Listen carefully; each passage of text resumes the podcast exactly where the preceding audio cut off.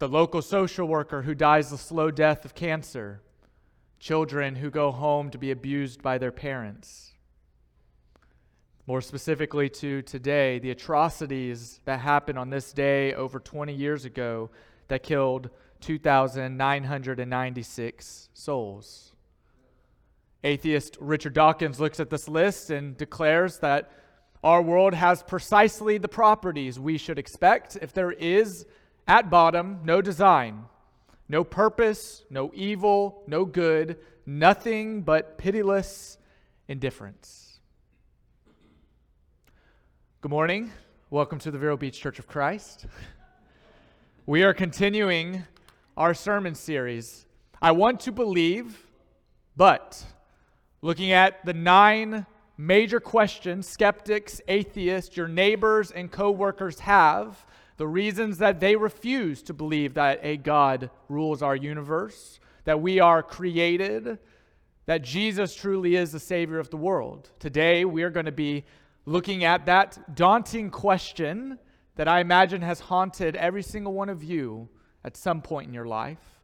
How could God allow suffering to exist in his world?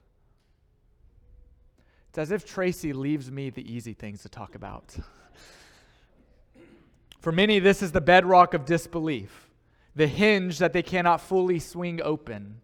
Today, what I want to do is we're going to start off by giving you a broad overview of three frameworks of suffering, frameworks that you can adopt and have been adopted by every person who lives. We believe something about the world, and we have to fit suffering into that equation. And then I want to expound on my bottom line for the rest of the morning. Here's my bottom line right here at the beginning. Whenever you leave this morning, I want you to clearly see why suffering is not the wrecking ball that tears Christianity down, but rather is the cornerstone in which painfully, brick by brick, it has always been built. Let's start with the three broad frameworks of suffering. Those three broad frameworks are number one, suffering in a godless world. Number two, a detachment from suffering. And number three, suffering with hope. So, looking at that first one, suffering in a godless world, for some, this actually appears to be a promising relief. Suffering happens. It's a reality of life. There's no reason to dig deeper, to find a deeper meaning or a deeper purpose or a deeper hope behind it. And at first, for many, this seems to be the most logical. Suffering, again, is a reality that we all experience. Find a way to deal with the life that's been given to you and do not expect a higher power to throw you a life raft at the end of all things. Stephen Hawking who suffered from debilitating motor neuron disease, believed this. He believed that we are mere machines that work optimally until we eventually don't any longer. And when speaking of the afterlife, he said, There is no afterlife. That is a fairy story for people who are afraid of the dark. So, that framework the framework of suffering in a godless world, motivates what psychology and philosophical leaders will call humanism.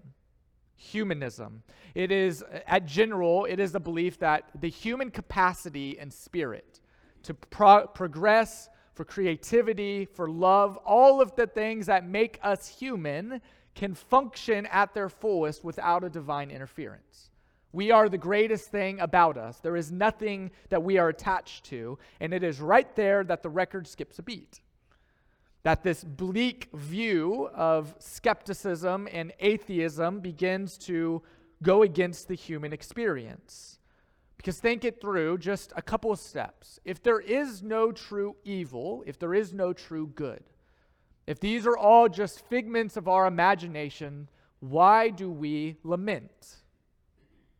Why do we weep? If there is no standard for evil or wrong, if I can't base that off of any absolute truth. Another simple thought exercise is if we are simply the byproduct of an evolutionary chain of nothingness that is leading to nothingness, then why do I care about those who are outside of my tribe? The ones that, if I help, have no immediate benefit to my life, if it is simply survival of the fittest. Now, we're not going to go into full details of all of that, but you don't also have to just hear it from me. You can hear it from atheist Simon Conway Morris, who believes in something, actually, you'd probably call him an agnostic. He says this Suppose that the moral structure, the ethical voice, this is what we're talking about, that, that thing embedded inside of us that seems to know good and wrong, the endless yearning for a world made good are not fantasies of a deracinated ape, but rather are signposts to a deep reality in which our destiny might be involved. Atheism decapitates that hope, pushing it off as misplaced fear. You're just afraid of the nothingness that comes after death. You're just trying to hold on to any sliver of hope that you have. But again, that doesn't stick with the human experience, at least not mine. And removing meaning from the equation of suffering doesn't solve the riddle, it just simply unravels on itself. And so we look elsewhere. Many people move to the second framework, the framework of a detachment from suffering. Now, this is increasingly popular in Western circles, this framework. It's a pseudo Christian principle. It's influenced by Buddhist worldviews. I've preached on this in length elsewhere, but here's a general sentiment of Buddhism, or what many people are now redefining as free thinking, is that Buddhism is a refuge from the bleakness of atheism without the structures of organized religion. I can just kind of feel and believe what I want I can collect it all in my bag and I can plug and play as I see fit and as works best for my circumstances. Much of this framework, again, is rooted in the Buddhist story. If you're not familiar with that story, it goes something like this A young prince has been lavished with luxuries by his father, the king. In fact, the father wanted to hide the realities of suffering and death that existed in the world. One day, the prince wanted to take his chariot out in the city. And so the king, his father, ordered all of the sick and all of the suffering and dying to be locked away in their homes, not to expose the prince to them. The story goes that the prince, through circumstances exposed, coming face to face with the reality that no matter how much lush and luxury is poured on him, he will, in fact, inevitably face suffering and death just like everybody else. This sends him on a retreat into the forest. He um, surges from that story as the Buddha with a statement life is suffering. You may have heard that. Summarizing that the only means of escape is to break the ties of attachment that bind us to life to find a spiritual retreat that we can go away to often to escape the suffering that we experience in this life, to shield us from it. And it's true. A detachment from suffering will, in fact, through practice, keep you from feeling the pains that this world and life will bring to you. But it will also deprive you of some of the greatest joys. Striving desire, deep attachment to creation and to other people, it has the ability to bring a lot of pain in your life. But it can also uncover a lot of treasure as well. And so we don't want to detach ourselves from the suffering of this life. So, what do we do? We lean into the third framework suffering with hope. Now, there are many angles that we can take on this topic of suffering in a world ruled by an omnipotent God, a God who is all knowing, all powerful, and all good. And whenever I speak of suffering, I'm referring to suffering in all shapes, suffering caused by human sins. Think of the atrocities and terror of 9 11. I'm talking about suffering that is the result of natural causes. Think of a child dying of cancer. And I recognize that in this room, there are a collection of sufferings that are unimaginable to me. And I don't want you to think that I'm naive to that. But what I want you to hear is that there is a way to navigate the pains and misfortunes in our life. And I would like to use the Bible and a story of Jesus to help us fully understand this framework of suffering with hope. If you have your Bibles, you can turn to John chapter 11. John chapter 11. John is a gospel written by one of Jesus' closest friends and one of the twelve he called John to follow him. And John witnessed many things that Jesus did walking on water, feeding thousands of people with just a few items.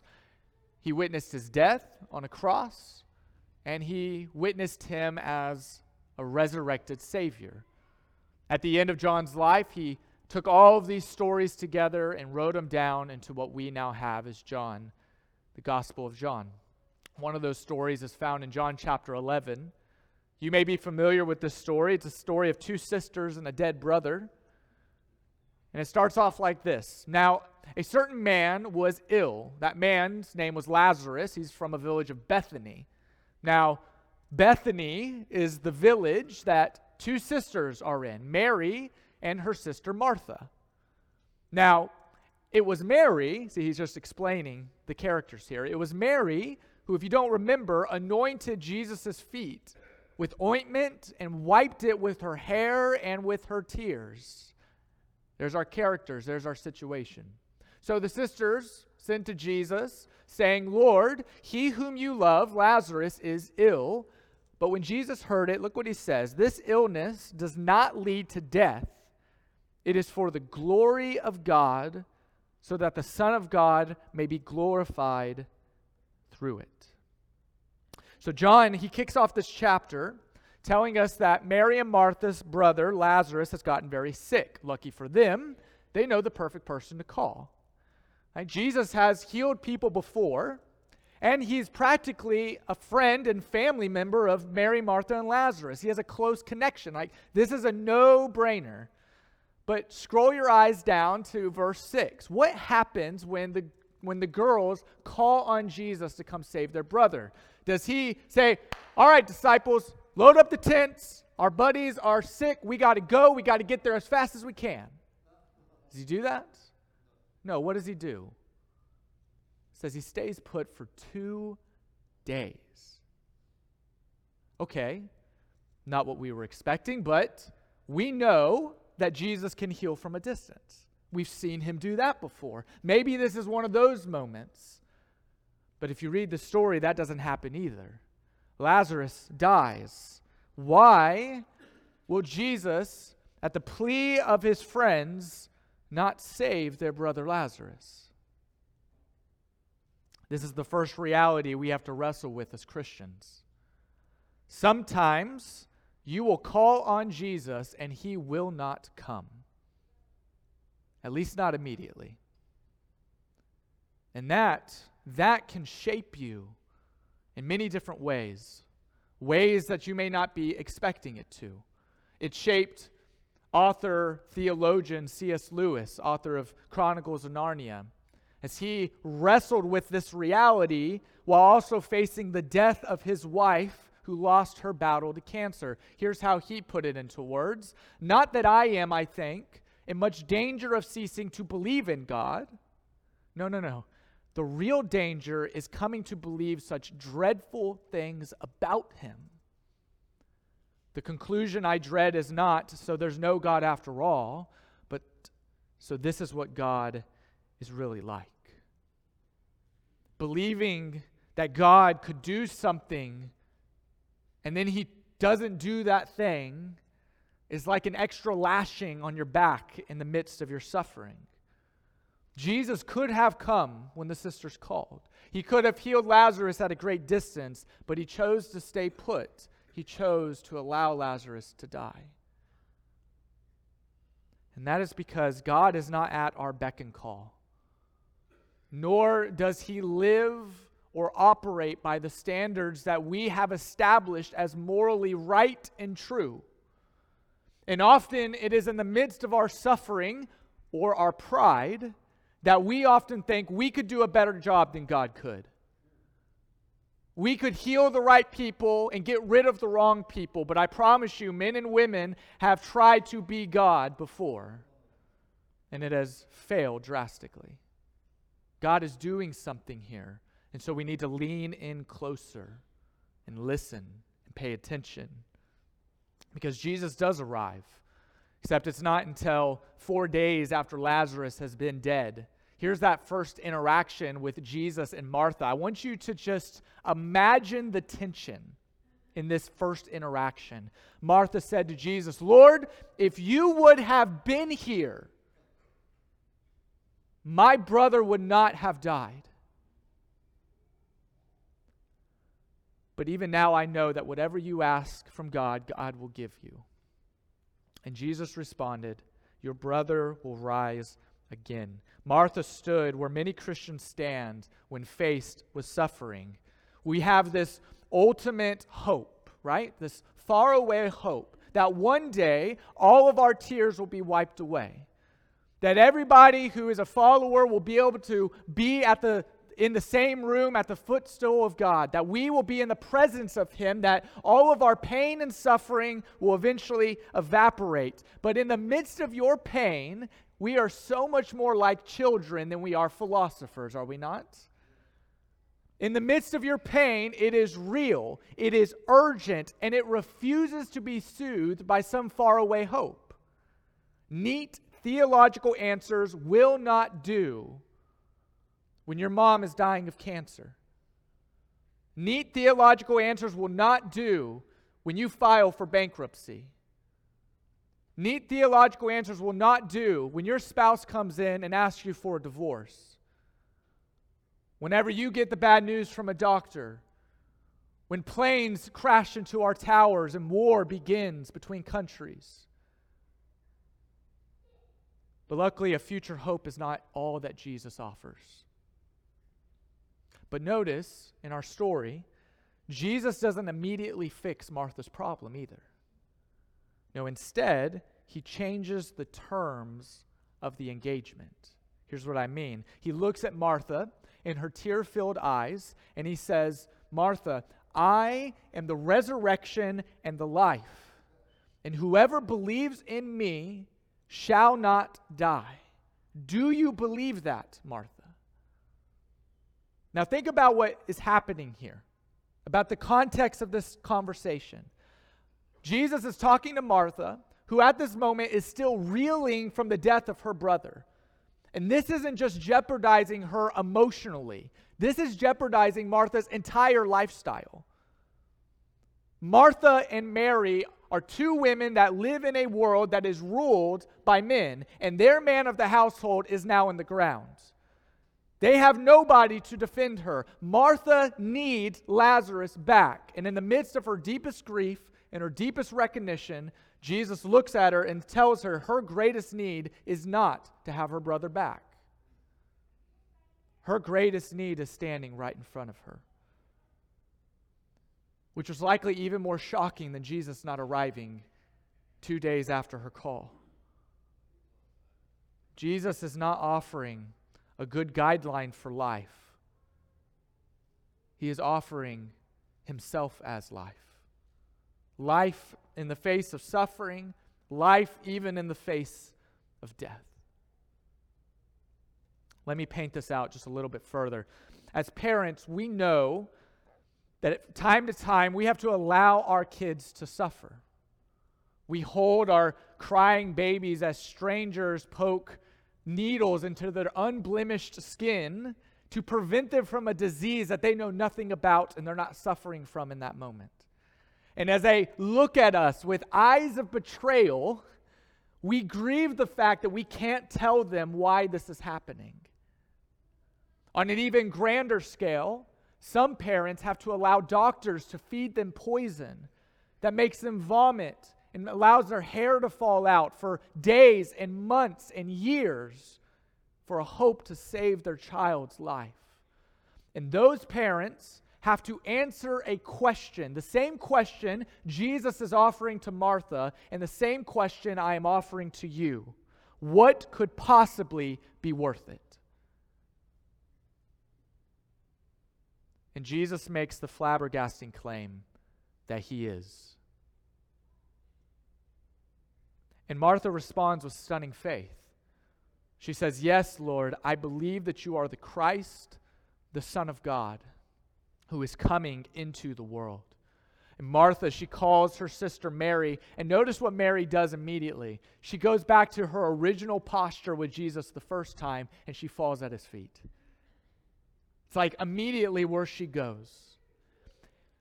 And the Stoic teacher looks down at two women who are grieving the situation with their brother. I imagine Jesus is grieving, watching his friend suffer, and having lost his own friend as well, Lazarus. And the Stoic teacher breaks down, and Luke gives us the shortest and one of the most profound verses in the Bible Jesus wept. Jesus wept. Have you ever been comforted by somebody who didn't truly understand what you're going through? Yeah, it's often unsatisfying. We're grateful. We know that they might come from good intentions. We'll say, you know, thank you for your concern, but you really don't understand what I'm feeling. But Jesus is not some remote deity suffering at a safe distance. He is a God who inhabits and embodies our suffering. The prophet Isaiah calls the Messiah the son, the man of sorrows, who's very acquainted with grief. And Jesus often has sympathy towards those who are suffering. He, he continuously extends his mercy. But Jesus doesn't just care about your suffering, he carries your suffering. Isaiah 53 He was pierced for our transgression, He was crushed for our iniquities. Upon Him was the chastisement that brought us peace, and with His wounds we are healed. Pain and suffering are rolled up with sin and guilt, and they are all thrown on the back of Jesus, and He takes all of it to His death. He bears the lashes of our sin and guilt, and equally He carries our pain and suffering, and after it all, Jesus holds us close as we grieve, as we lament, as we weep, just as he wept. We know the end of the story, that all tears will be wiped away. But until then, in our pain, we find special intimacy with Jesus. Think of it this way you can laugh with nearly anybody, nearly anybody but we only cry with those we're strongest with. Our suffering becomes their suffering. And Jesus is the only person who knows all of our heartaches, all of our pain, all of our sin. He was deser- deserted by his closest friends. He was beaten by strangers. He was abandoned by his father. He was killed by his government. He knew the truth of the resurrection, but he still wept for Lazarus. He still begged God not to lead him to the cross, and he still cried out in agony for the abandonment as he was dying. Jesus truly did bear it all. The story's not over. Look how it ends. Then Jesus, deeply moved again, he came to the tomb. Now it was a cave, and a stone lay against it. And Jesus said, Take away the stone. Martha, the sister of the dead man, said to him, Lord, by this time there will be an odor, for he has been dead for four days. It's too late. You were too late, Jesus. It's over. There's not a chance. How often do we say that? Do we cry out, It's too late? But Jesus says, Have you not been listening to me, Martha? Did I not tell you that if you believed, you would see the glory of God? So they took the stone away, and Jesus lifted up his eyes. I love this prayer. Father, I thank you that you have heard me. I knew you always hear me. But I said this on account of the people standing around that they might believe that you sent me. Your prayers are not just for you, And then, after saying these things, he cried out in a loud voice, Lazarus, come out. And the man who had died came out, his hands and feet bound with linen strips, his face wrapped with cloth. And Jesus said, Unbind him and let him go. I love this story. One small reason is because it reminds me of my future hope. That one day Jesus will call me out of the grave. That whenever that time comes, I won't be some disembodied spirit, but I will walk out with a resurrected life like Jesus and Lazarus before me. Another truth that this brings about are questions. Does it generate questions for you? Like if Jesus had planned to save and heal Lazarus, why did he allow him to die in the first place? Why did Mary and Martha have to experience the terror to suffer the way that they suffered? Why didn't Jesus just avoid this terrible moment entirely and given them what they wanted all along? And after a lot of thought, it hit me. Is because it was in the space between Lazarus' death and Jesus calling him out that Martha sees Jesus for who he really is her entire life. We often see prayer as a means to an end. God as a divine vending machine that we cast prayers into, and out pops our wishes. And if the machine holds back, we either kick it in frustration or we storm off the other direction. But Jesus is not a means to an end, Jesus is the end. All of Martha's circumstances, they led her to this moment with Jesus. And it's not that her suffering or our suffering doesn't matter. It matters so much that it brings tears to the eyes of the Son of God. But it matters like a first meeting matters in marriage, or like birth matters in motherhood. It is the entry point into a relationship that is formed through suffering just as much as it is formed through joy. And if the goal of our existence, according to Jesus, is a relationship with Him, then finding Him in our suffering is the very point.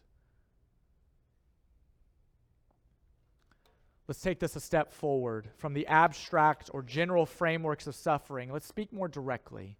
Because I don't want you to walk away feeling good for an hour or a day or even a week because suffering is going to hit you like waves in the ocean throughout your entire life. You cannot avoid it. And so you need questions answered, and you need a hope that is anchored that will help you persevere.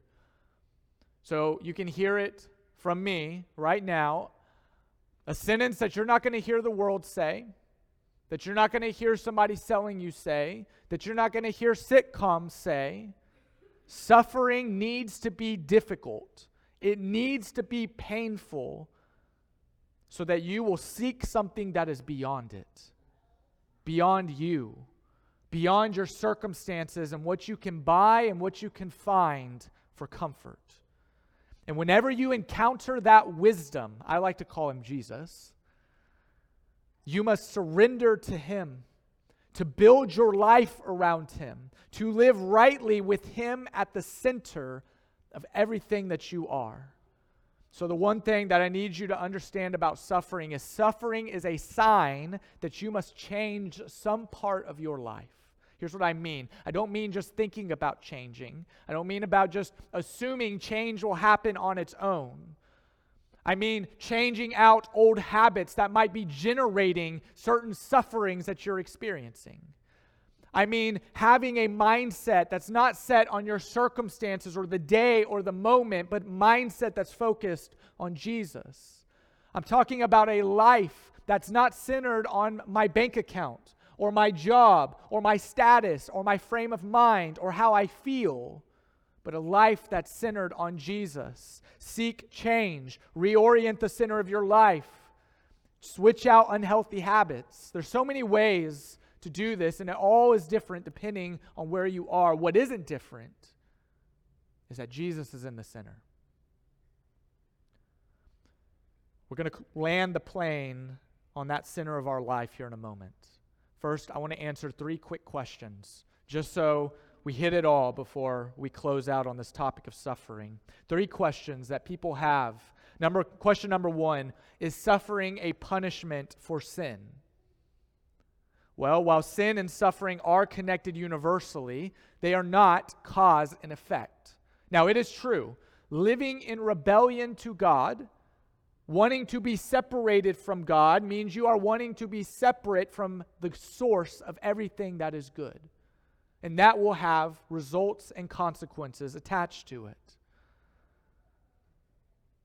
But your life, the suffering of a person, is not dependent on what they are doing. It's not a sign of a lack of faith in God. Jesus made this very clear in John chapter 9 with the man born blind. Why? Well, he wasn't born blind because of his parents' sin, he wasn't born blind because of his sin. He was born blind so that the glory of God could be seen through him. Kind of like our story with Lazarus.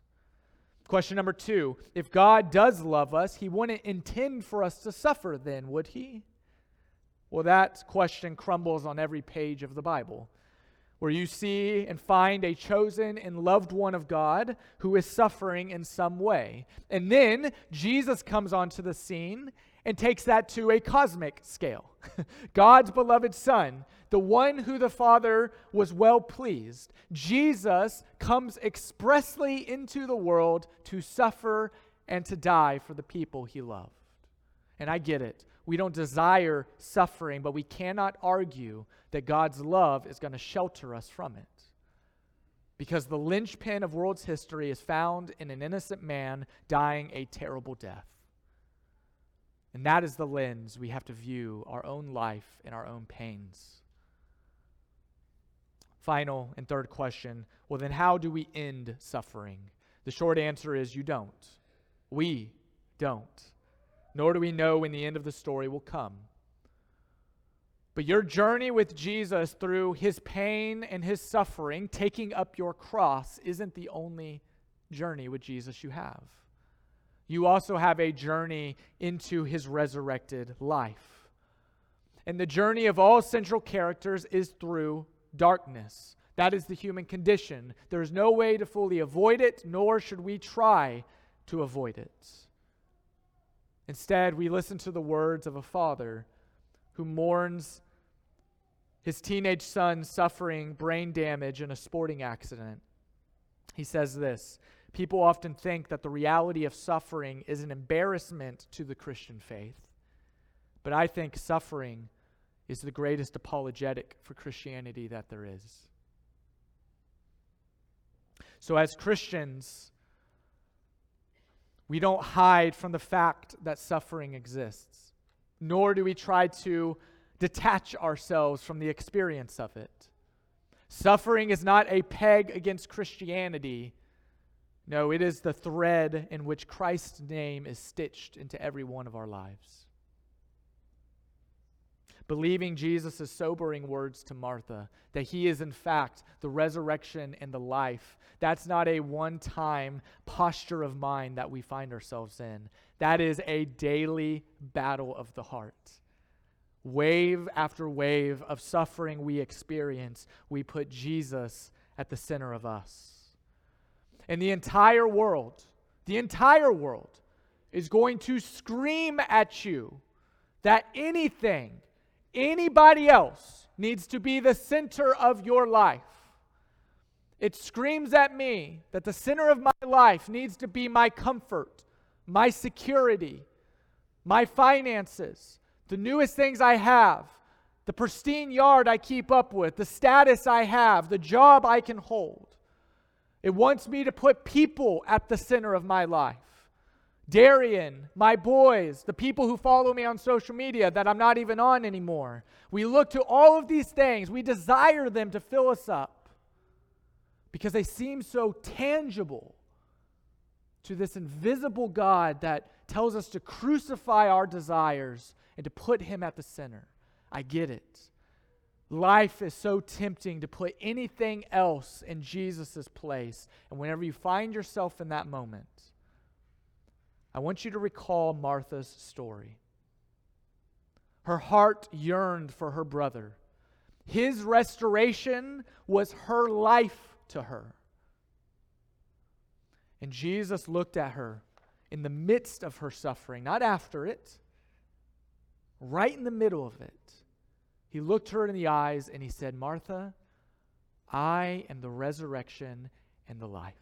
Do you believe that?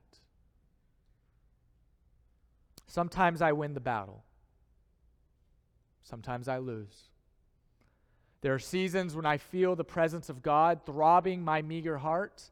Other times, I'm just holding on for dear life, not knowing when the end of the story will come. But ultimately, I must stake my claim on the truth that Jesus is the life, the only life that I need. Suffering, it's real and it's temporary. Jesus is real, but he's eternal. And for that reason, that is where my heart, my soul, and my entire life can be found. Let's pray together. Father God, we recognize that suffering is a reality of the broken world that we live.